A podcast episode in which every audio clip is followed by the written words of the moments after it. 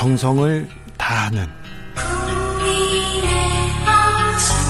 국민의 방송. KBS 주진우 라이브. 그냥 그렇다고요.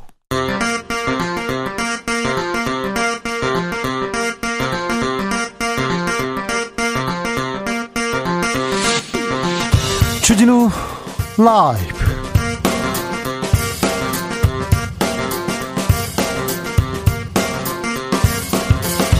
2022년 7월 4일 월요일입니다. 안녕하십니까. 주진우입니다. 국회가 36일 만에 가동 시작했습니다.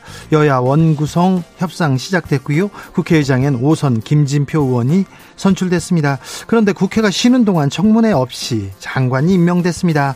만취 운전과 갑질 의혹을 받았던 박순애 교육부 장관 후보자 윤 대통령이 임명 강행했습니다. 김승희 복지부 장관 후보자는 낙마했는데요. 억울하다면서 혐의는 끝내 부인했습니다. 정치적 원의 시점에서 짚어보겠습니다.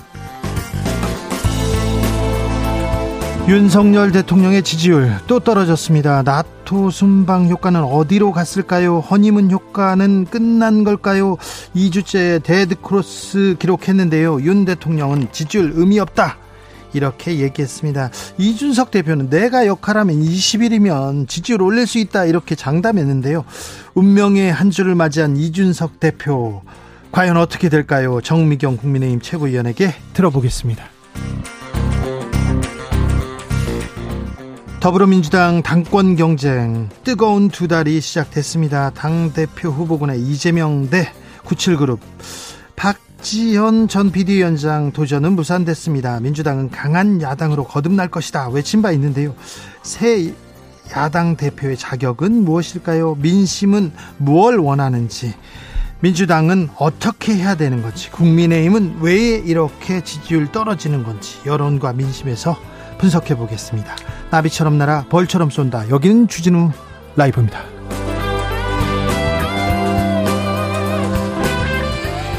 오늘도 자중차에 겸손하고 진정성 있게 여러분과 함께 하겠습니다. 7월의 첫 번째 월요일입니다. 한 주 잘 시작하셨는지요? 날씨가 너무 더웠습니다. 지금도 덥고요. 아이고, 더위에 몸 건강 자, 각별히 챙겨야 됩니다. 아프다는 사람 많습니다. 건강하시길 바랍니다. 7월 첫 주인데요. 청취율 조사도 시작됐다고 합니다. 7월 2, 어, 내일부터인데요. 주진우 라이브 KBS 일라디오 5시 5분 주진우 라이브 이렇게 공의로 전화 오는 이렇게 전화 오면요 그렇게 외치면요 보이스피싱에 음, 예방의 택효라고 합니다. 정치율 조사 기간 맞이해서 특급 이벤트 준비했습니다. 이름하여 주라와 나의 연결고리입니다. 우리 연결고리는 뭘까요? 주 혹은 라가 들어있는 이름 찾아보겠습니다. 주연영 씨 연락 주시고요. 김라이 씨 연락 주세요. 주진우 좋아한다고 하시면 됩니다. 그냥 뭐 주라 아무 말이나 넣어서 사연 보내주시면 됩니다. 2만 원 상당의 편의점 편의점 상품권 바로 편의점에서 먹을 수 있는 상품권 보내드리겠습니다. 주라와 나의 연결고리. 아 주라는 내 삶에 뭐예요? 이런 얘기도 좋습니다. 음, 연결고리 찾아보도록 하겠습니다. 네. 정치율이 좀 잘 나와야 됩니다. 각별히 부탁드리겠습니다. 네. 제가 좀, 네. 이상하게요. 네. 이상하게 좀, 네. 조금, 네. 외로운, 밀리는인데 알겠습니다. 샵 9730 짧은 문자 50원 긴 문자는 100원이고 콩으로 보내시면 무료입니다. 주진우 라이브 시작하겠습니다. 전 여러분만 믿습니다.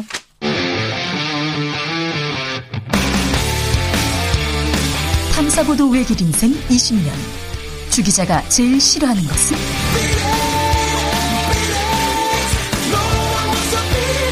이 세상에서 비리와 부리가 사라지는 그날까지. 오늘도 흔들림 없이 주진우 라이브와 함께.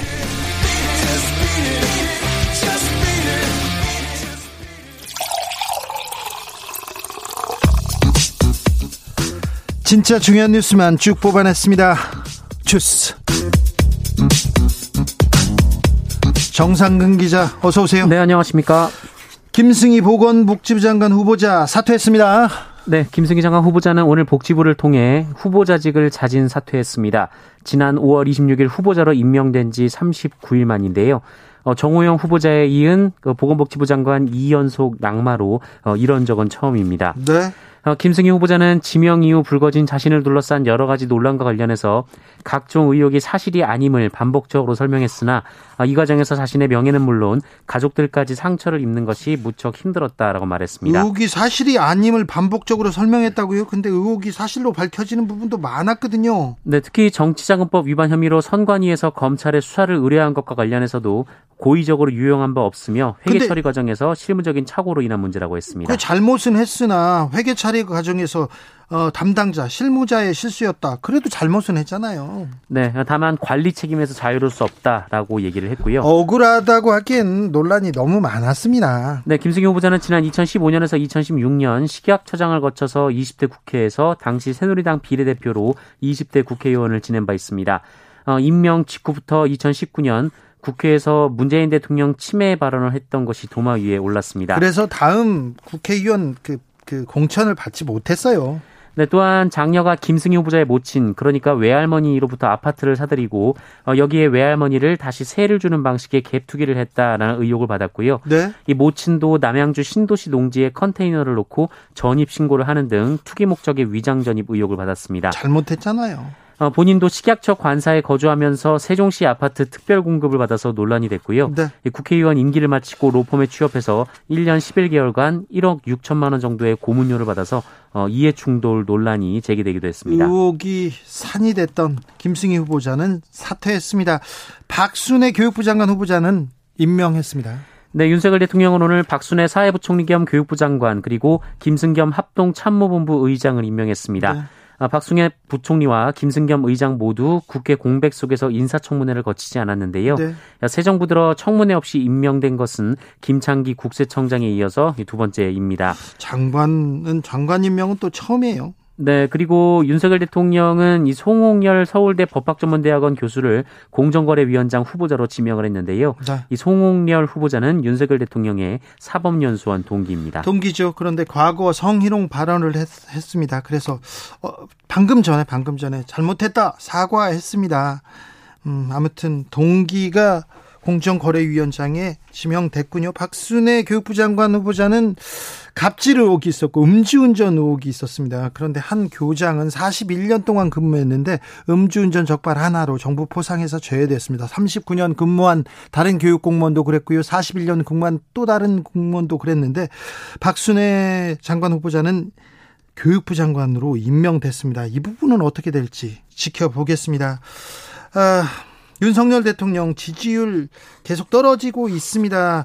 여기에 대한 입장 밝혔습니다. 네, 윤석열 대통령은 오늘 출근길에 기자들과 만난 자리에서 국정 수행에 대한 부정평가가 긍정평가를 앞선다라는 여론조사 결과가 나온 데 대해서 선거운동을 하면서도 지지율은 별로 유념치 않았다라며 별로 의미가 없는 것이다라고 말했습니다. 네. 윤석열 대통령은 본인이 하는 일은 국민을 위해 하는 일이다라면서 오로지 국민만 생각하고 열심히 해야 한다는 마음만 가지고 있다라고 말했습니다. 오로지 국민만을 위해 서 열심히 일하다가 지지율이 떨어졌으면 뭐 그럴 수도 있어요. 개혁에 대해서 어, 반발한다. 어디에 어떤 정책에 대해서 반대한다. 그럴 수도 있는데 지금 지지율 저하가 개혁, 일자리를 위한 아, 이렇게 전진 중에 이런 지지율이 떨어졌는지 좀 지켜봐야 될 것 같습니다. 그렇지 않아서요. 않아서 좀 그렇습니다. 그리고 공부 잘하는 학생들이 시험 보고 성적표가 좋아요. 그럴 때, 아, 이번 성적은 의미 없습니다. 진짜 실력은 앞으로 보여드리겠습니다. 앞으로 잘하겠습니다. 이렇게 얘기하면, 음, 그래, 끄덕끄덕 할 텐데, 공부를 못하는 친구들이 이번 성적은 의미가 없습니다. 뭐, 다 별로 의미가 없는 것 같습니다. 그러다간 선생님한테 등짝을 맞곤 했었는데요.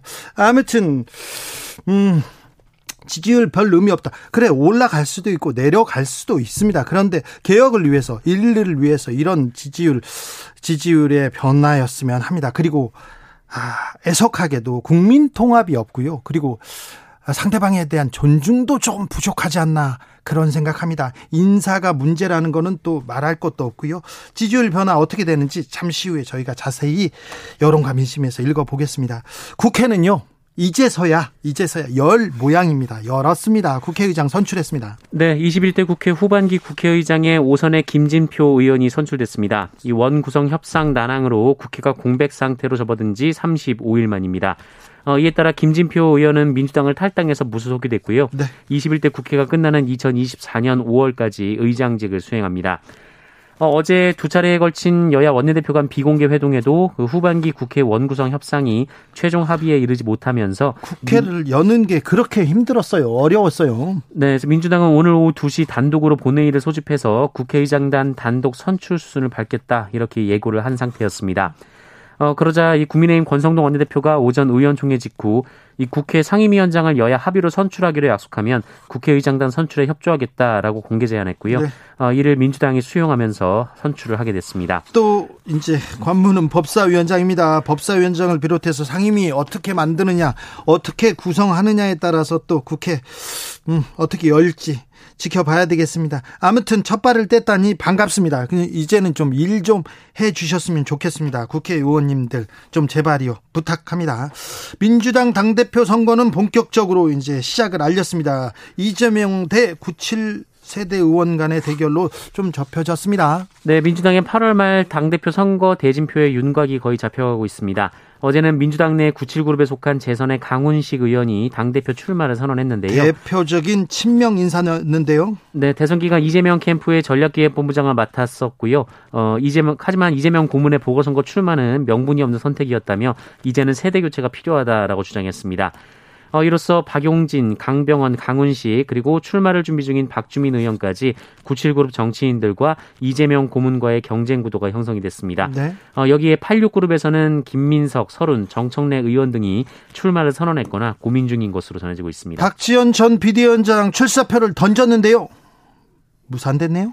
네, 당권 도전을 선언한 박지원 전 비상대책위원장의 오는 8월 전당대회 출마가 요건 불충족으로 무산이 됐습니다. 어, 민주당 우상호 비상대책위원장은 오늘 이 비대위 회의에서 관련 논의를 한 결과 박지원 전 위원장의 출마를 위한 예외 조항을 안건으로 상정하지 않기로 했다라고 밝혔습니다. 어, 우상호 위원장은 박지원 전 위원장은 소중한 민주당의 인재이나 예외를 인, 어, 인정할 불가피한 사유를 발견하지 못했다라고 말했습니다. 네. 앞서 박지원 전 위원장은 당권 도전 의사를 밝히면서 민주당 당원 당규로 규정된 6개월 이상 권리당원 규정을 충족하지 못한 것에 대해서는 예외를 인정해 줄 것을 요구한 바 있습니다. 그런데 인정해 주지 않았습니다. 그래서 출마가 무산됐다고 합니다. 흥행 카드가 될 수도 있었는데 아쉽다 이렇게 얘기하는 분들도 있습니다. 전당대 룰도 확정됐습니다. 네, 민주당 전당준비위원회는 오늘 이 당대표와 최고위원을 분리 선출하고 이 선거인단 비중을 대의원 30%, 권리당원 40%, 일반 국민 25%, 어, 일반 당원 5%로 변경하는 경선룰 조정 결과를 발표했습니다. 어, 기존보다 대의원 투표 비중을 15%포인트 줄였고요. 어, 국민 여론조사 비중이 그만큼 늘었습니다. 경찰국 설치 반대하는 일선 경찰관들의 삭발 시위가 이어지고 있습니다. 네, 오늘 오전 전국 경찰관서 직장 협의회 관계자들이 이 서대문구 미근동 경찰청 앞에서 행정안전부 산하 경찰국 선 설치에 반대하는 삭발 시위에 나섰습니다. 네. 어, 차기 경찰청장 지명이 조만간 이루어질 것으로 예상되는 가운데 이 행안부 경찰 통제에 대한 일선 경찰관들의 반발이 어, 좀처럼 수그러들지 수그러들지 않고 있는 상황입니다. 어, 이들은 윤석열 대통령에게 쓴 호소문을 낭독하면서 이 경찰은 고위직 비율이 낮고 퇴직 후에 변호사로 진출한 변호사 진출이 가능한 검사와도 처지가 다르기 때문에 인사에 매우 취약하다라면서 어, 행안부 장관이 경찰을 직접 통제하는 것만으로도 어, 경찰은 자연스럽게 정권 눈치를 보게 되고 개별 수사에도 정권 입김이 미칠 우려가 매우 크다라고 주장했습니다. 정권 눈치를 보게 되고 정권 입김이 미칠 우려가 매우 크다 이렇게 얘기합니다. 단식 투쟁도 하겠다고 합니다. 네, 내일 세종, 시 행안부 청사 앞에서 단식 투쟁을 시작하겠다라고 예고했고요. 매일 3명씩 릴레이로 삭발식에 참여할 예정이라고 밝혔습니다. 경찰이 자연스럽게 정권 눈치를 본다. 어쩔 수 없이 나섰다. 얘기합니다. 그런데 공무원들의 단체 행동에 대해서는 저는 우선적으로 우려합니다. 검사들이 검사장들 나오고 부장검사 나오고 차장검사 나와서 계속해서 단체 행동했을 때 우려했습니다. 지금 경찰들의 단체 행동 경찰들이 막 삭발하고 있고 그러 우려합니다. 그런데 그때 그때 정부 여당이 검사들의 목소리를 들어라 이렇게 얘기를 함으로써 검사들의 집단 행동 방기했거든요. 응원했거든요. 근데 경찰들이 집단 행동 이번에는 뭐라고 하실 건지 고스란히 부메랑으로 돌아오고 있다는 것도 얘기합니다. 아무튼 정 경찰이 정권 눈치 보게 돼요. 그래서 이렇게 하면 안 돼요. 일선 경찰들이 지금 삭발 시위에 나섰습니다. 날씨가 요즘 너무 덥습니다. 더워도 너무 더운데요. 온열 환자 속출하고 있어요. 네, 어제 경기도 부천에서 50대 남성이 쓰러져 숨진 사건이 있었습니다. 어, 의식을 잃은 채 병원에 이송돼서 심폐소생술을 받았지만 안타깝게도 소용이 없었는데요. 아이고. 어, 측정된 체온이 무려 42도를 기록하면서 의료진은 열사병 때문에 숨진 것으로 판단했습니다. 또 지난 토요일 경남 지역에서는 40대 남성이 농산물 공판장에서 상하차 작업을 하다가 쓰러진 채 발견돼서 병원으로 옮겨졌지만 어, 이내 사망했습니다. 어, 지난 5월 20일부터 지난 토요일까지 열사병 등으로 응급실을 찾은 환자는 355명으로 집계가 됐고요. 어, 토요일 하루에만 94명이 추가돼서 지난해 같은 기간에 비해 133%나 급증했습니다. 이 보건당국은 온열 질환을 피하려면 물을 자주 마시고 더운 낮 시간대에는 외출을 피하라라고 당부했습니다. 이렇게 더운 날, 이렇게 더운 낮 시간대 외출 피하고 에어컨 밑에서 차가운 음료수 먹고 수박 먹고 있으면 좋죠. 그런데 그러지 못한 사람들도 있습니다. 이렇게 더운 날 토요일 얼마나 더웠습니까? 그런데 공판장에서 상하차 작업하다 쓰러졌지 않습니까? 이런 때는 조금 일 더울 때는 일을 피하게 만들어 줘야 되는데 그렇게 좀 환경을 만들어 줘야 되는데 이렇게 더운데 일 일터로 아, 일터로 이렇게 내몰린 분들 바깥에서 일하고 있는 분들 아, 건강 각별히 좀 챙겨주시고요. 더운데 좀몸좀 챙기면서 일하셨으면 좋겠습니다. 아, 이런 사고는 좀 줄여야 되는데 일사병, 열사병 쏟아지고 있으니 각별히 조심하셔야 됩니다. 강원도 철원에, 철원에서 지뢰가 폭발했어요? 네, 어제 오전 9시 40분쯤 강원도 철원군 민통선 내의 한 하천에서 지뢰로 추정되는 물체가 폭발하는 사고가 있었습니다. 어, 이 사고로 수해 복구 작업을 하던 56살 남성 굴착기 운전사가 숨졌는데요. 어, 2년 전에 집중 호우로 유실된 제방을 복구하기 위해 하천 쪽에 자라난 풀과 나무를 먼저 제거하다가 어, 이런 변을 당했습니다. 분단의 아픈 역사가 그리고 아픈 현실이 지금 이런 사고로 또 이어지고 있습니다. 각별히 좀 조심하시고 군 당국에서 이렇게 조금 지뢰 탐지 이렇게 지뢰 유실에 대해서 각별히 좀 신경 써주셔야 될 것 같습니다. 지난주 금요일에 SRT 탈선 사고 있었어요. 그런데 사전에 막을 수 있었다는 지적이 나옵니다. 네, 지난 금요일 오후 부산을 출발해서 서울 수서역으로 향하던 SRT 열차의 맨 뒷부분 바퀴가 어, 대전 조차장역 근처에서 선로를 이탈하는 사고가 벌어졌었습니다. 어, 이 사고로 승객 11명이 다쳤고요. 어, 복구에만 15시간이 걸려서 토요일 오전 7시부터 정상화가 됐었습니다. 그런데 사고 직전 이상 징후가 이미 발견돼서 신고가 접수된 사실을 국토교통부 조사 결과 확인됐습니다. 이 사고 구간을 먼저 지났던 선행 열차가 이 차량이 흔들린다면서 이 철로에 이상이 있는 것 같다라고 이 대전 조차장역에 신고를 했는데요. 신고했는데 바로 그럼 처리했어야죠. 네, 어, 하지만 해당 역은 뒤따르는 열차에 대한 감속 혹은 주의 운전 등 이 적절한 지시를 내리지 않은 것으로 조사가 됐습니다. 네. 어, 이 선행 열차와 사고가 난 열차가 5분 간격이었다고 하는데요. 네. 이 사고 원인과 관련해서 국토부는 철도 관리 문제, 차량 정비 불량 등 어, 모든 가능성을 열어 조사하고 있고요. 네. 이 조차장역 관제실에서 왜 주의를 하지 않았는지 이유도 파악을 하고 있습니다. 그러니까요. 네. 바로 파악해서 조치해야 될 것 같습니다.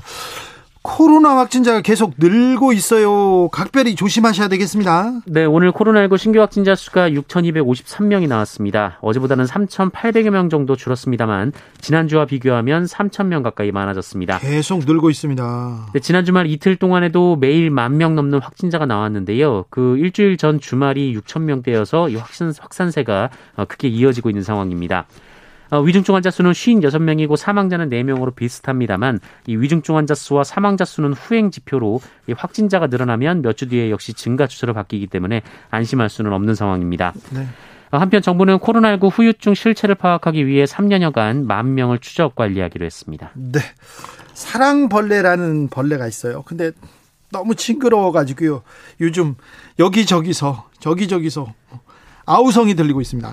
네, 집중호우 이후, 집중호우 이후 이 서울 은평구와 서대문구, 경기도 고양시 등에 어, 벌레가 때를 지어 출몰하는 일이 있었습니다. 네. 이 습한 날씨가 원인인 것으로 보이는데요. 이 벌레의 이름은 이 플리시아 니아티카라는 이 털파리의 한 종류인데 이 두 마리가 계속 붙어 다녀서 사랑벌레라는 별명으로 유명합니다. 어, 그런데 이 사랑벌레가 한두 마리가 아니라 이 수백 마리, 수천 마리가 때를 지어서 이 창에 붙어 있는 경우도 있고 이 사람에게 달라붙기도 해서 민원이 속출하고 있다라고 합니다.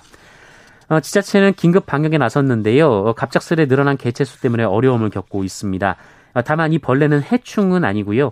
어, 짝짓기 뒤에 알을 땅 속에서 낳고 이 알이 애벌레가 된 다음 이 땅 속에 썩지 않는 쓰레기들을 불, 분해해주는 어, 이충에 가깝다라고 합니다. 아주 뭐 이로운 해충이라고 합니다. 네, 하지만 이 벌레 수가 워낙 많아져서요. 이 지자체들은 주기적으로 방역에 나선다는 계획입니다. 얼른 방역해서 좀 잡아주세요. 네. 주스 정상근 기자 함께했습니다. 감사합니다. 고맙습니다. 주진우 라이브와 여러분의 연결고리 지금 찾아보고 있습니다.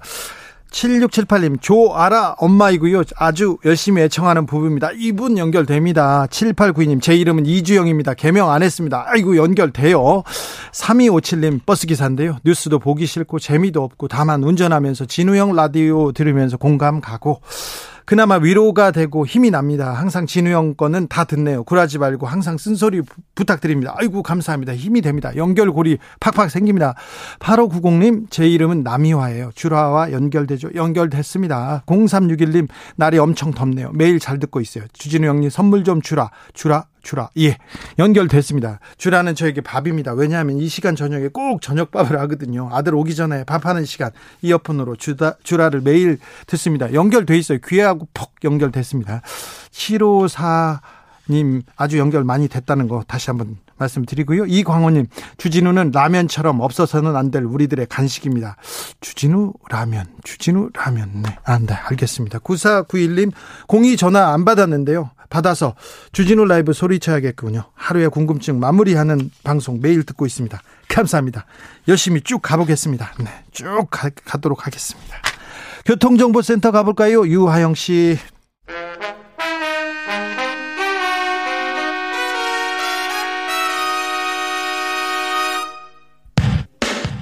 주진우 라이브 돌발 퀴즈. 오늘의 돌발 퀴즈는 객관식으로 준비했습니다. 문제를 잘 듣고 보기와 정답을 정확히 적어 보내주세요. 더불어민주당 출신의 오선 김진표 의원이 제21대 국회 후반기 국회의장으로 선출됐습니다. 전반기 국회 임기가 종료된 지 한 달여 만에 개점 휴업 상태이던 국회가 정상화 수순을 밟게 됐는데요. 김 의장은 국회 개원은 권리가 아니라 의무라고 발언했습니다. 자, 오늘의 문제 드릴게요. 국회법상 국회의장의 임기는 몇 년일까요? 보기 드릴게요. 1번 2년, 2번 7년. 다시 들려드릴게요. 1번 2년, 2번 7년. 샵 9730 짧은 문자 50원 긴 문자는 100원입니다. 지금부터 정답 보내주시는 분들 중 추첨을 통해 햄버거 쿠폰 드리겠습니다. 주진우 라이브 돌발 퀴즈 내일 또 만나요.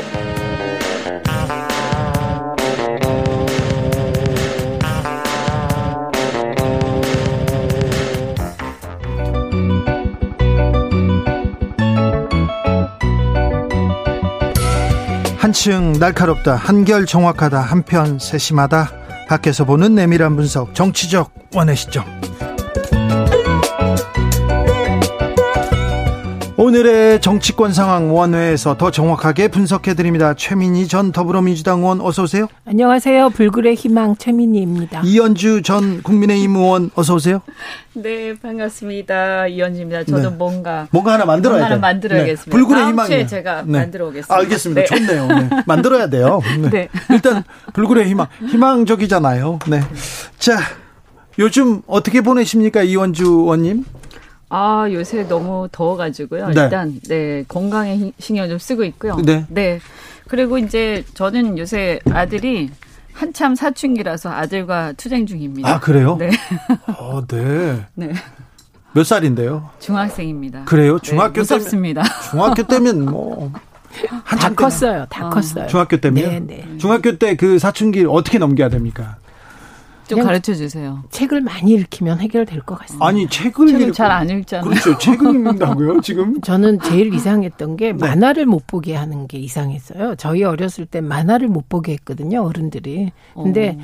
그게 만화든 뭐든 자기가 흥미 붙이는 것 찾아서 네. 빠지게 하면 저는 잘 이겨낼 것 같습니다. 어, 네.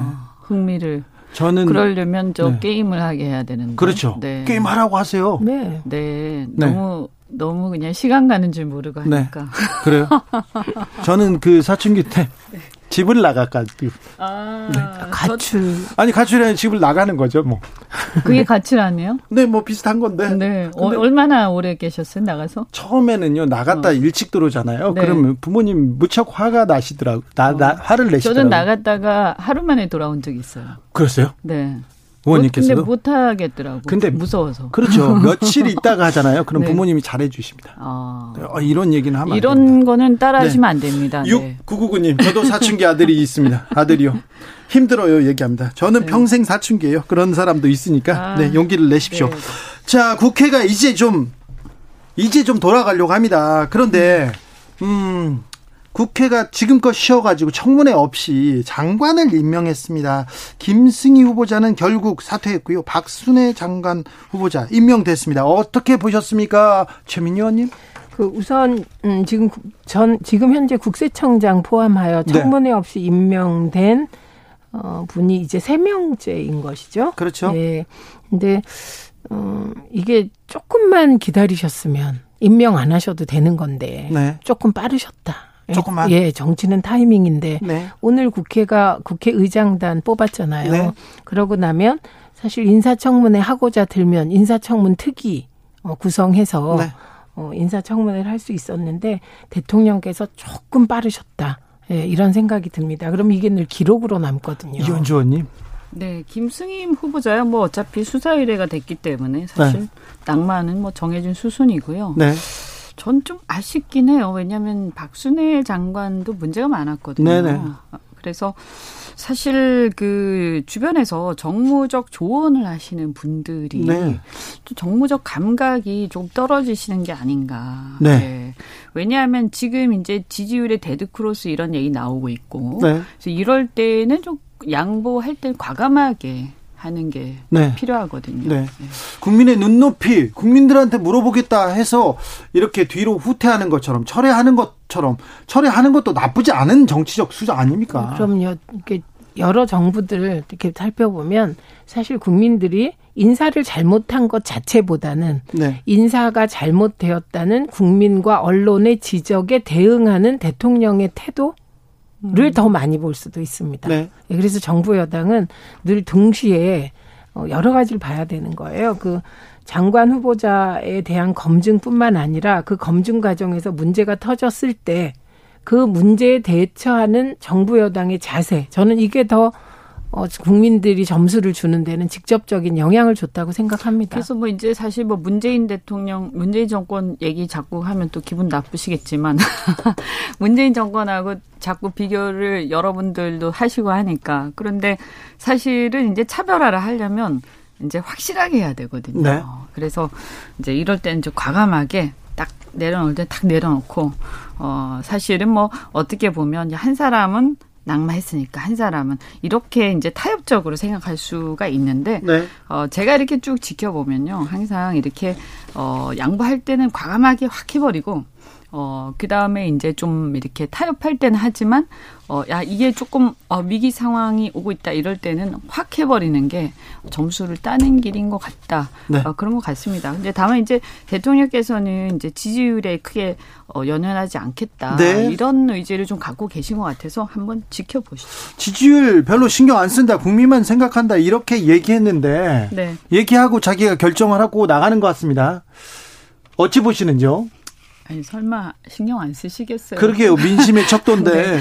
실제로는 쓰이시겠죠. 또 그리고 대통령실이 얼마나 신경이 많이 쓰이겠습니까? 네. 그런데 이제 지지율에 일희일비해서 네. 이렇게 막 어, 불안정한 모습 그 다음에 그걸로 인해서 어떤 국정의 기조가 계속 흔들리거나 또는 이제 뭐 눈치 보는 정치를 하지 않겠다 이런 네. 의미로 받아들여야 되겠죠. 예, 그래서 일단 오늘 어쨌든 김승희 후보자 이렇게 사퇴한 것 이것도 사실 지지율 신경 쓰니까 한 거 아닙니까? 네. 네. 우선 얼마나 신경이 쓰이면 지지율 별로 신경 안 쓴다고 말하겠습니까? 네. 정말 지지율에 신경 안 썼으면 이런 말 안 하겠죠. 네. 네. 공부 안 하는 학생들도 성적 신경 안 쓴다 말을 그러지만 하거든요. 성, 적 신경 더 많이 써요. 못하는 네. 애들이. 네, 그렇습니다. 네. 그래서 그 정치인은 누구든 그게 대통령이든 아니면 뭐 지방의회 의원이든 지지율에 일희일비하는 존재다. 이건 분명하고요. 네. 근데 지지율 별로 신경 안 쓴다. 국민만 생각한다. 이게 형용 모순이에요. 지지율을 결정하는 게 국민이거든요. 네. 네. 그래서 이런 형용 모순이 나오는 이유도 너무 기분이 나쁘셔서 네. 너무나 아파서 그런 게 아닌가 싶습니다. 근데 이 지지율 신경 안 쓴다라고 표현하는 저 태도가 어, 국민들이 보시기에 특히 걱정하는 보수층 지지자들이 보시기에는 아, 왜 저러지? 이게 혹시 오만하게 비춰지면 어쩌지? 이렇게 걱정할 반응이었습니다. 이게 보수층 네. 지지자들은 윤, 대, 윤 대통령 어떻게 보십니까? 어떻게 얘기합니까? 아, 이제 정권 초기니까 일단 이렇게 지켜보면서 많이 이제 믿어주고 좀 밀어주자 이렇게 얘기하죠. 아, 그래요? 어, 예. 그러니까 왜냐하면 이제 사실 시작이... 얼마 안 네? 지났잖아요. 네? 아직 예? 뭐 6개월은 커녕 이제 두 달? 네. 네. 이 정도밖에 안 지났기 때문에 어, 솔직히 이제 앞으로 어떻게 하시는지 지켜보고 네. 최소한 한 6개월 정도 지난 다음에 뭐 어떤 평가를 해야지 네. 어, 이 성과도 나오기 전에 어, 너무 성급하게 평가를 하고 비판을 하고 이것 좀 아니지 않냐 좀 믿어주고 또 우리라도 그래도 같은 편에서라도 좀 믿어주고 밀어주고 어, 좀 격려해주고 또 사람이 이렇지 않습니까 이렇게 자꾸 격려해주고 하면 또 더 열심히 하게 되고 조금 실수를 해도 또 다음에는 더 잘할 수도 있는 거니까요. 이현주 의원님. 네. 지지율이 이렇게 지지부진한 이유가 어디에서 온다고 보십니까? 어, 지지율이 사실은 이제 가장 큰 것은 저는 경제 상황이라고 네, 봅니다. 네. 일단 국민들 입장에서는요, 어, 지금 물가가 너무 많이 올랐어요. 네. 그리고 금리도 계속 오르고 있고, 어, 일단 본인들의 어떤 삶이 어렵다 보면 정치에 대해서 좋은 평가를 하기가 어렵습니다. 아, 그렇죠. 네. 네. 어, 누가 이제 과거에도 노무현 대통령도 그런 말씀 하신 적 있고, 뭐, 뭐가 하나 잘못돼도, 뭐, 또 심지어는 뭐, 비가 와도, 네. 뭐, 홍수가 안 와도, 뭐, 비가 안 와도였나요? 뭐, 하여튼 네. 옛날에 그래서 심지어 기후제를 왕이 지내기도 하고, 그러지 않았습니까? 그래서 모든 어떤 상황들, 민생의 상황들이 최고 통치자한테 그 집중되기 때문에 어 사실은 지금 경제 상황이 굉장히 어려운 상황들에 대해서 일단 짜증이 많이 나 있는 상태예요. 그래서 지금 같은 상황에서는요. 이걸 잘해가지고 이 상황을 확 좋게 전환시키기 굉장히 어려워요. 그럼 지금은 뭐냐 하면요. 일단 국민들의 어떤 이 심기 관리도 어, 어느 정도는 해야 되는 그런 상황이거든요. 예. 그래서 이런 상황 속에서는 사실은 한마디 한마디도 어, 별 특별한 의미가 없는 말씀도 어, 국민들이 듣기에는 굉장히 기분 나쁘게 들릴 수 있는. 네. 어, 그래서 정치인들 입장에서는 지금 같은 경우는 말도 조심해야 되고 행동도 조심해야 되고 어, 그런 상황이다. 이렇게 보입니다. 그 우선 물가가 오르면 장바구니 물가가 특히 굉장히 많이 올랐습니다. 채소 하나 사기가 겁나니까. 그러니까 이게 문제가 되죠. 그리고 금리가 인상되면 부동산과 주식 시장이 직격탄을 맞지 않습니까? 네. 그래서 어안 좋은 경제 상황이다. 그래서 이게 정부 여당이 어려운 상황이다까지는 동의가 됩니다. 네. 근데 그러면 정부 여당은 어떤 존재냐? 대답을 하는 존재이거든요. 이 위기의 경제 상황을 우리는 이렇게 돌파하겠다인데 이에 대한 정부 여당과 대통령의 대답이 국민들 보시기에 시원치 않았던 겁니다. 우선 대통령께서 세계가 세계 경제가 어렵다. 그런데 근본적 대책은 없다. 이런 얘기한 게 지금까지 돌아다니고 있어요. 그리고 이거는 어, 관계 어, 부총리도 같은 말을 했습니다. 네. 예. 이건 뭘 얘기하냐면 그 대책을 내놓아야 되고 어, 집권 초기에 정부 여당이 국민들께 경제 위기가 이렇게 와도 우리는 LBC로 돌파하겠다. 이걸 네. 기대하는 건데 음. 네. 그 부분이 미흡하기 때문에 네. 저는 지지율이 떨어지는 것 같고요. 그리고 더 음. 문제되는 인식은 예를 들면 핵심 음, 내각 내각 핵심 책임자가 경제 위기에 대한 잘 나가는 기업에 임금 올리지 마라 이런 말을 한답니다. 예, 음, 그게 그렇죠? 다 알려졌잖아요. 네, 네. 그러면 이에 대해서 노동자들이 즉각적으로 대답하잖아요. 네. 예, 민주노총이 시위를 합니다. 예. 근데 민주노총 시위에 대해서 사실 언론이 늘 부정적인 보도를 해왔기 때문에 민주노총 시위만 하면 비난이 많았는데 이번 분위기는 아닙니다. 그냥 조용해요. 그래서 저는 이 모든 것이 어, 이제 야당일 때는 여당 탓해도 되고 누구 탓해도 되지만 집권 여당이 되고 대통령이 되면 누구 탓도 할 수가 없는 것이다. 네. 근데 이런 인식이 좀 부족하지 않은가 싶습니다. 네. 그러니까 뭐 제가 볼 때는 사실 이제 비상경제 대책 뭐 대책팀이라든가 뭔가 이런 거라도 하나 출범을 하면서 어 저는 뭔가 이렇게 구체적인 네. 방안을 국민들한테 좀 말씀하실 필요는 있다. 그렇죠. 뭔가를 네. 하고 있다. 돌파구를 네, 마련하고 네. 있다는 모습을 네. 보여줄 그래서 사실 있죠. 성과가 네. 어 이렇게 막 이렇게 막 앞에서 탁 보일 정도로 뭔가 성과가 팍팍팍팍 안 나오더라도 국민들이 네. 이해하실 거예요. 왜냐하면 예. 워낙 어렵고 이게 국제적인 문제라는 거 국민들 다 아세요. 그렇죠. 근데 국민들이 보고 싶어 하시는 거는 그래도 뭔가 최선을 다하고 있다. 네. 아, 그래 정말 힘들게 하고 있구나. 열심히 애쓰고 있구나. 이걸 보고 싶어 하시거든요. 예. 그래서 그런 모습을 보여야 된다라는 거고요. 어, 이제 그 최저임금 문제 같은 경우는 사실은 저는 제가 볼 때는 이제 문, 문재인 정권에서는 사실은 조금 과도하게 올린 점이 있어요. 그때 이제, 어, 자영업자하고 그런 건들이 있었을 때. 초반에요? 어, 예. 그런데 그때 이제 그, 저, 속도 조절 얘기 있었지 않습니까? 근데 또 지금은 사실은 물가가 너무 올랐기 때문에 지금 오히려 좀 올려달라고 얘기를 해도 별로 할 얘기가 없는 그렇죠. 시점이에요. 지금은 그러니까 좀 올려줘야 되는 이게 시점. 저는 이렇게 보면서 굉장히 참 씁쓸한 게 뭐냐 하면 어, 이게 좌우로 나뉘어가지고 정치가 뭐 보수면 마치 맨날 올리면 안 될 것 같고 노동자 임금을 네. 어, 진보면 막 맨날 올려야 될 것 같고 이렇게 하는 건 이건 옳지 않다. 이번에 음. 차라리 정부 여당이 최저임금 좀 전향적으로 음. 검토했으면 오 다르게 이렇게 반응할 수도 있었는데. 그러니까 이 법인세도 마찬가지거든요. 네. 법인세도 이제 우리가 항상 보면 좌우에 따라서 자기의 서신이 있고 철학이 있지만 네. 경제 상황에 따라서 올려야 될 때가 있고 안 올려야 될 때가 있고 그런데 지금은 사실은 낮춰도 투자를 안 할 거거든요, 기업들이요. 그렇죠. 효과가 별로 없어요. 그러니까 네. 이런 것들을 유연하게 보면서 사실 결정을 해야 되는데 제가 이렇게 저도 정치 이렇게 좀 하면서 지켜보면 야 이상하게 이 어떤 그 뭐라고 했지 진영의 딜레마라고 그러나 그렇죠. 거기 빠져가지고 어 전혀 이게 그 틈새가 없는 거예요. 맞습니다. 그 안에 너무 그 함몰돼 있는 것 같아요. 네, 네. 예, 이번에 안타까워요. 이번에 만약에 어, 정부 여당 주도로 최저임금을 네. 1만 원으로 올렸으면 네. 저는 이 지금 이 지지율 구도가 바뀌었을 거라고 그럼요. 생각합니다. 그런데 그런 발상을 하기가 힘든 게 지금 정치 상황이고 그다음에 문재인 정부의 경우는 코로나 직격탄으로 많은 게 어긋났다. 네. 이건 인정을 해야 될 것 같고 결과적으로 보면 제 기억상 박근혜 정부가 최저임금 인상률이 7.4%였던 것 같고 네. 그리고 문재인 정부가 7.2%를 더 최종적으로 네. 올려서 한 0.2% 정도가 문재인 정부가 낮았던 것 같습니다. 네. 그런데 기억은 문재인 음. 정부에서 굉장히 많이 올렸다고 기억이 음. 되잖아요. 네. 그래서 초반에 이, 그때 너무 막 네, 초반에 올라가면서. 초반에 올리다가 음. 코로나 직격탄 맞으면서 네. 사실은 박근혜 정부가 최저임금을 더 많이 올린 네. 정부가 된 것입니다. 최저임금 만 원에 대해서는 1만 원에 대해서는 홍준표 후보, 유승민 후보 다 얘기했죠. 네, 모두 다 자, 그런데 여기 하나 또 짚고 넘어가자고요. 내가 내가 역할 맡으면 윤 대통령 지지 지지도 20일이면 다 해결할 수 있다. 이준석 대표가 이렇게 얘기하더라고요. 이거 어떤 의미로 보셨습니까, 이원주 의원님? 아니 뭐 이제 윤 대통령한테 좀 이렇게 좀 어필하고자 하는 그런 거 아닐까요? 그런 의도로 보이는데. 네. 어필이 네. 될까요? 어 글쎄요. 근데 뭐 저 제가 볼 때는 이 얘기는 잘못하면 좀 듣기가 안 좋을 수도 있죠. 네. 네. 네. 조금 기분 나, 안 좋을 수도 있는 그런 듣기에 따라서는. 네. 네.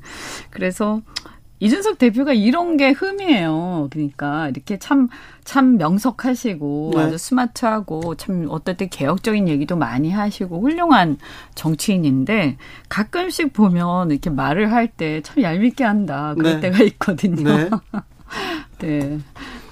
20일이면 지지율을 끌어올릴 수 있으면 돌아가서 20일부터 지금까지는 아무것도 안 했다는 얘기라 네. 네. 되게 조심해야 되는 말을 한 거고. 네. 근데 이게 일부는 그 말을 왜 했는지 알겠습니다. 아, 왜냐하면 그렇죠. 최근 어, 윤석열 대통령 지지율 하락을 이끈 세대를 보면 네. 18에서 29세의 지지율이 떨어진 건 사실이거든요. 네. 그런데 과연 이 지지율이 이준석 대표와 윤핵관의 갈등 때문에 떨어진 건지 네. 아니면 어, 윤석열 대통령께서 병사 월급 200만 원 공약했다 폐기하고 네. 등록금도 줄줄이 인상된다고 하니 떨어지는 건지 이 부분은 좀 살펴봐야 될 것 같고요. 그러니까 이 20, 그럼 이 얘기는 내가 지지율 올려줄 테니 나 좀 봐달라 이런 메시지로 보이로 들릴 수가 있잖아요. 네. 그러니까 이건 청년 정치가 이렇게 하면 되나 하는 생각이 듭니다. 그냥 이런 말을 뭐 굳이 뭐 할 필요가 있을까요? 그리고 이제 저는 그냥 이런 얘기보다도 그냥 이준석 대표가 좀 의연하게 의연하게 지금의 이 상황에 임했으면 좋겠다. 네. 어, 이런 생각이 듭니다. 그러니까 뭐 어쨌든 지금 징계가 징계 대상으로 올라가 있는 그 건, 네. 그 건에 대해서는 어차피 윤리위원회가 사실관계를 토대로 판단을 할 겁니다. 네. 그럼 뭐 어쩔 수가 없고 그것을 사실관계가 판단이 되면 그걸 가지고 이제 어 이제 왈가왈부 하겠죠. 어 그래서 만약에 그게 뭐 밝혀진 게 있다라고 하면 그건 어쩔 수가 없는 거죠. 네. 예, 그렇지만 이제 그걸 떠나서 이제 이 어쨌든 우리 당에서 어 2030 세대 또 어떤 대표 주자로서 네. 어, 당의 어떤 뭐 이미지 쇄신 이런 데 상당히 기여를 했잖아요. 예. 저는 그 뭐그 그 부분에 대해서는 인정을 우리가 해야 된다. 어, 그리고 또 선거 승리에도 분명히 기여한 거 맞다. 어, 그런데 안타까운 것은 이렇게 뭔가 바, 변화의 바람에 물꼬는 텄으나 좀 부족한 부분이 있었던 것도 사실이고 그 부분에 대해서 본인이 이제 자신의 어떤 미흡한 부분들을 앞으로 정치 리더가 되기 위해서 좀 더 이렇게 또 성, 성찰하면서 저는 좀 더 좋은 지도자로 컸으면 좋겠다. 이걸 잘 극복하고 이렇게 생각합니다. 이준석 대표 앞으로 어떻게 됩니까? 어, 이준석 대표 하기 나름이죠. 하기 나름이라고요? 네, 대처 대처하기 나름이죠. 내일 모레 운명이 결정될 텐데요. 목요일인데요. 결정되더라도 예. 어, 그거는 본인이 동의하고 어떻게 하느냐, 혹은 동의하지 않고 어떤 대처를 하느냐에 따라서 이게 굉장히 가변적인 상황입니다. 예, 그래서 저는 그 늘 정치는 특히 정치인은 기본적으로 자체 발광해가는 존재이기 때문에 앞으로도 이준석 대표가 마흔이 아직 안 됐는데 얼마나 많은 파도에 직면하겠습니까? 그러니까 그때 어떻게 하느냐에 따라 달라질 것 같아요. 근데 이번에 두 가지 장면이 아쉽죠. 내가 20일이면 지지율 어떻게 해줄 수 있다. 이거와 김건희 여사에 대한 극찬. 네. 이 두 부분이 그 이준석 대표가 앞으로 겪을 미래, 예, 미래가 보통 우리가 보기엔 청년 정치는 당차고 어, 스스로 좀 기존 정치 세대의 잘못을 지적하고 지금 자기에게 가해지는 이런 여러 가지 핍박을 이거는 이건 부당하다. 부당한 건 ABC다. 그리고 이거 더 나아가서 이건 너무 검찰 수사하듯 정치를 하시는 거 아니냐라는 식으로 대응한다면 저는 또 다른 길이 열릴 거라고 생각합니다. 근데 아마도 이현주 전 의원님도 이런 얘기를 순화시켜서 하신 거라고 네, 생각해요. 네, 그래서 네. 지금 저는 청년 정치가 위기다. 네. 지난 대선 때 이런 장면이 있습니다. 이준석 대표 가출. 다시 돌아왔어요. 후드티 입고 또 가출. 또 돌아왔습니다. 근데 또 마지막까지 마지막까지 아, 뭐라고 해야 되나요? 윤석열 캠프와 당이 불협화음이 있었어요. 마지막에 의원들이 다 모여서 총회를 열고 이준석 대표 나가라 이렇게 얘기했을 때 그때 이제 눈물을 보이고 마지막에 이제 봉합이 되는 그런 장면이 있었잖아요. 이번도 좀 봉합이 되고 그러진 않을까요? 아, 그때는 대선 아, 때문에 그때는 이제 대선이라는 거죠. 아주 절박한 네. 어, 그런 그 모멘텀이 있었죠. 그런데 지금은 이제 선거가 아직 많이 남았고요. 그래 많이 남았다는 게 변수입니다. 네 네. 그리고 어 얼마 지난주에 그 비서실장 어, 이 사임을 했죠. 네. 어, 저는 그게 어떤 신호가 아닐까 네. 아, 이런 생각이 좀 들었고요. 그래서 아마 이제 뭐 정해진 대로 진행될 것 같다 하는 느낌이 좀 들었습니다. 물론 제 생각이 틀릴 수도 있어요. 네. 어, 그런데 저는 어쨌든 뭐 이준석 대표가 워낙에 이 어떤 국면을 잘 돌파를 하는 사람이니까 그 이후에 또 어떤 상황이 벌어질지는 또 모르겠다. 다만 어 이게 지금 이런 갈등 상황이 계속 지속되면 됨으로써 네. 어 양쪽 그러니까 이준석 대표 측이든 아니면 당이든 윤핵관이든 또는 뭐 이, 윤석열 대통령 측이든 다 지금 상처를 받고 있고요. 예. 당의 지지율이나 모든 것이 지금 떨어지고 있어요. 예. 그래서 지금 국민들이 먹고 사는 게 너무나 어렵고 힘든데 이렇게 계속 갈등이 유지되는 것은 바람직하지 않습니다. 그래서 어떤 식으로든 이것은 일단락이 될 수밖에 없다 이렇게 생각이 되고 어 결론이 나면 이 부분에 대해서는 어, 이 다음 국면에서 이제 예를 들어서 이준석 대표는 이준석 대표대로 본인이 이제 처한 상황에 대해서 극복하려고 노력해야 될 것이고 또 당은 이준석 대표가 갖고 있던 긍정적인 부분, 그러니까 당의 개혁이라든가 여러 가지 이제 어 당의 변화에 대한 바람 이런 게 있었잖아요. 근데 이런 것들이 좌절하고 우리 젊은 정치인들 혹은 2030 세대들이 당에 대한 기대가 무너지지 않도록 어떻게 할 것인지 이 점에 대해서 계속 이어갈 수 있는 동력을 찾아야 된다 이런 네. 생각이 듭니다. 자, 이현주 의원께서는 계속해서 공매도 관련돼서 계속 목소리를 내고 있고 어, 경제 관련된 정책을 내고 있습니다. 그래서 이런 아, 정책들, 이런 그 주장들, 이런 그 토론을 통해서 뭔가를 좀 국민들한테 보여줘야 되는데 그런 목소리가 좀 없습니다. 민주당으로 좀 가보겠습니다. 민주당은 어떻게 됩니까? 박지원 전 비대위원장 이제 이제 출마를 한다가 하다가 못 해요. 이제 그러니까 어떻게 됩니까? 그러면? 좀 경솔했던 것 같습니다. 왜냐하면 적어도 민주당 비대위원장을 했, 기 때문에 민주당 당원 당규는 이해하고 있어야 되는데 어 이게 최초 입당한 날짜로부터 네. 어, 6개월 지나고 6개월치 당비를 낸, 내는 시점이 7월 14일이어야 되는 네. 거예요. 근데 그게 7월 27일이기 때문에 불가능하다는 것 정도는 알고 있었어야. 본인도 알고 예외를 인정해 달라 이렇게 요구했지 않습니까? 그 예외를 인정해 달라고 하는 것 또한 청년 정치의 예쁜 모습은 아닌 것 같습니다. 그리고 예를 들면 과연 예외라면 어떤 게 예외가 될 수 있을까? 그러니까 이게 공직 후보자를 공천할 때는 네. 뭐 예를 들면 1개월 만에도 들어와서 후보가 되지 않습니까? 그것은 개별 지역구에 공천하는 거기 때문에 그런 네. 거예요. 근데 민주당 당 대표는 적어도 당 당에 대한 이해도라든가 당에 당에 대한 로열티라든가 등등을 종합해서 예, 결정하는 것이잖아요. 네. 근데 본인에게 특혜를 줄 만한 이유는 없어 보입니다. 네. 예, 그리고 특혜를 요구하는 것 자체가 저는 청년들이 가장 분노하는 게 불공정인데 어 박지현 전 비대위원장 이기 때문에 특혜를 요구하는 것은 이건 공정하지 못하고 이에 대한 답변이 우상호 비대위원장의 답변이 네. 예외를 인정해야 될 불가피한 사유를 찾지 못했다예요. 네. 네, 찾아보려고 이건, 했으나. 네. 그러니까 찾아보려고 했겠죠. 네. 그래서 이 부분은 적절한 대응을 했다고 생각하고 박지원 위원장도 이제 뭐 2년 후에 총선 있고 그리고 2년 후에 또 당대표 선거가 있습니다. 그때까지 절차 탕마하면서 조금 더 멋진 모습으로 나타나면 되지 않을까요?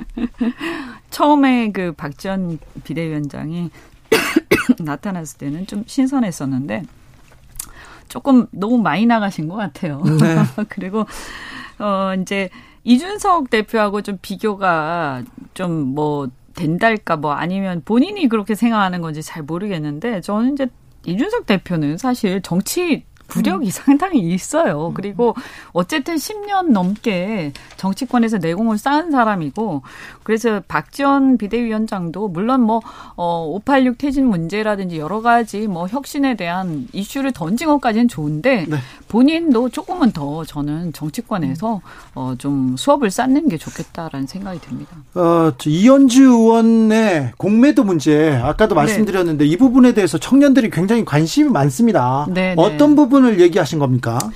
이게 사실 지금 이제 주가가 폭락장이지 않습니까? 네. 근데 더더군다나 이게 환율이 이렇게 계속 어 고환율이 올라가고 하다 보니까 이제 투매가 많아지고 있거든요. 네. 외국인 쪽에서. 그래서 어더 폭락하는 이제 원인이 되면서 이게 주가 폭락장에서 그 하락폭에다가 미리 투자하는 어떤 전략이에요. 그러니까 어떻게 보면 약간은 어 이게 이제 투기성이 있다고 보는 사람들도 있어요. 네. 여기에 대해서. 근데 이거를 어이 공매도 자체가 과연 바람 직하냐 아니냐에도 논쟁이 있을 수 있는데요. 그런데 사실 이 부분은 이제 국제 금융 시장이 다 인정을 하다 보니까 네. 우리만 안 할 수가 없어요. 예. 그래서 어 이거 저는 뭐 개인적으로 바람직하지 않다라고 생각하죠. 이 폐지는 어렵더라도 네. 지금 가장 문제가 뭐냐 하면 일단 우리 개미 투자자들한테 지극히 불공정하게 돼 있습니다. 네, 개미들은 뭐, 뭐, 나설 수도 없으니까요. 네. 이 상환 기간이라든지 담보 비율 이런 것들 자체가 외국인 하고 어, 기관 투자자들에 비해서 우리 개미 투자자들한테 불리해. 불리하게 돼 네. 있어요. 그래서 저는 적어도 적어도 이 부분은 맞춰줄 필요가 있는 거 아니냐. 근데 네. 이걸 맞춘다고 해서 이걸 뭐 무슨 국제 금융 시장의 질서에 뭐 반한다 이렇게 얘기하진 않을 거거든요. 이게 조금 더 제가 근본적인 말씀을 드리면 신자유주의 세계화가 저물어가고 있잖아요. 네. 근데 신자유주의 세계화와 함께 소위 세계에 도입된 첨단 금융 기법들이 있습니다. 예, 그런 것들도 이번에 금융 전문가들이 저는 근본적인 검토를 해야 될 시점이라고 생각합니다. 이런 논의를 해야 되는데 이런 논의 안 하고요. 국회를 안 열고 놀고 있으니까. 그러니까 국민들이 답답하다 이렇게 얘기하죠. 청년들이요. 논의할 게 한두 가지가 아니죠. 사실 이번에 이현주 최민희 감사합니다. 아, 시간 예. 다 됐어요.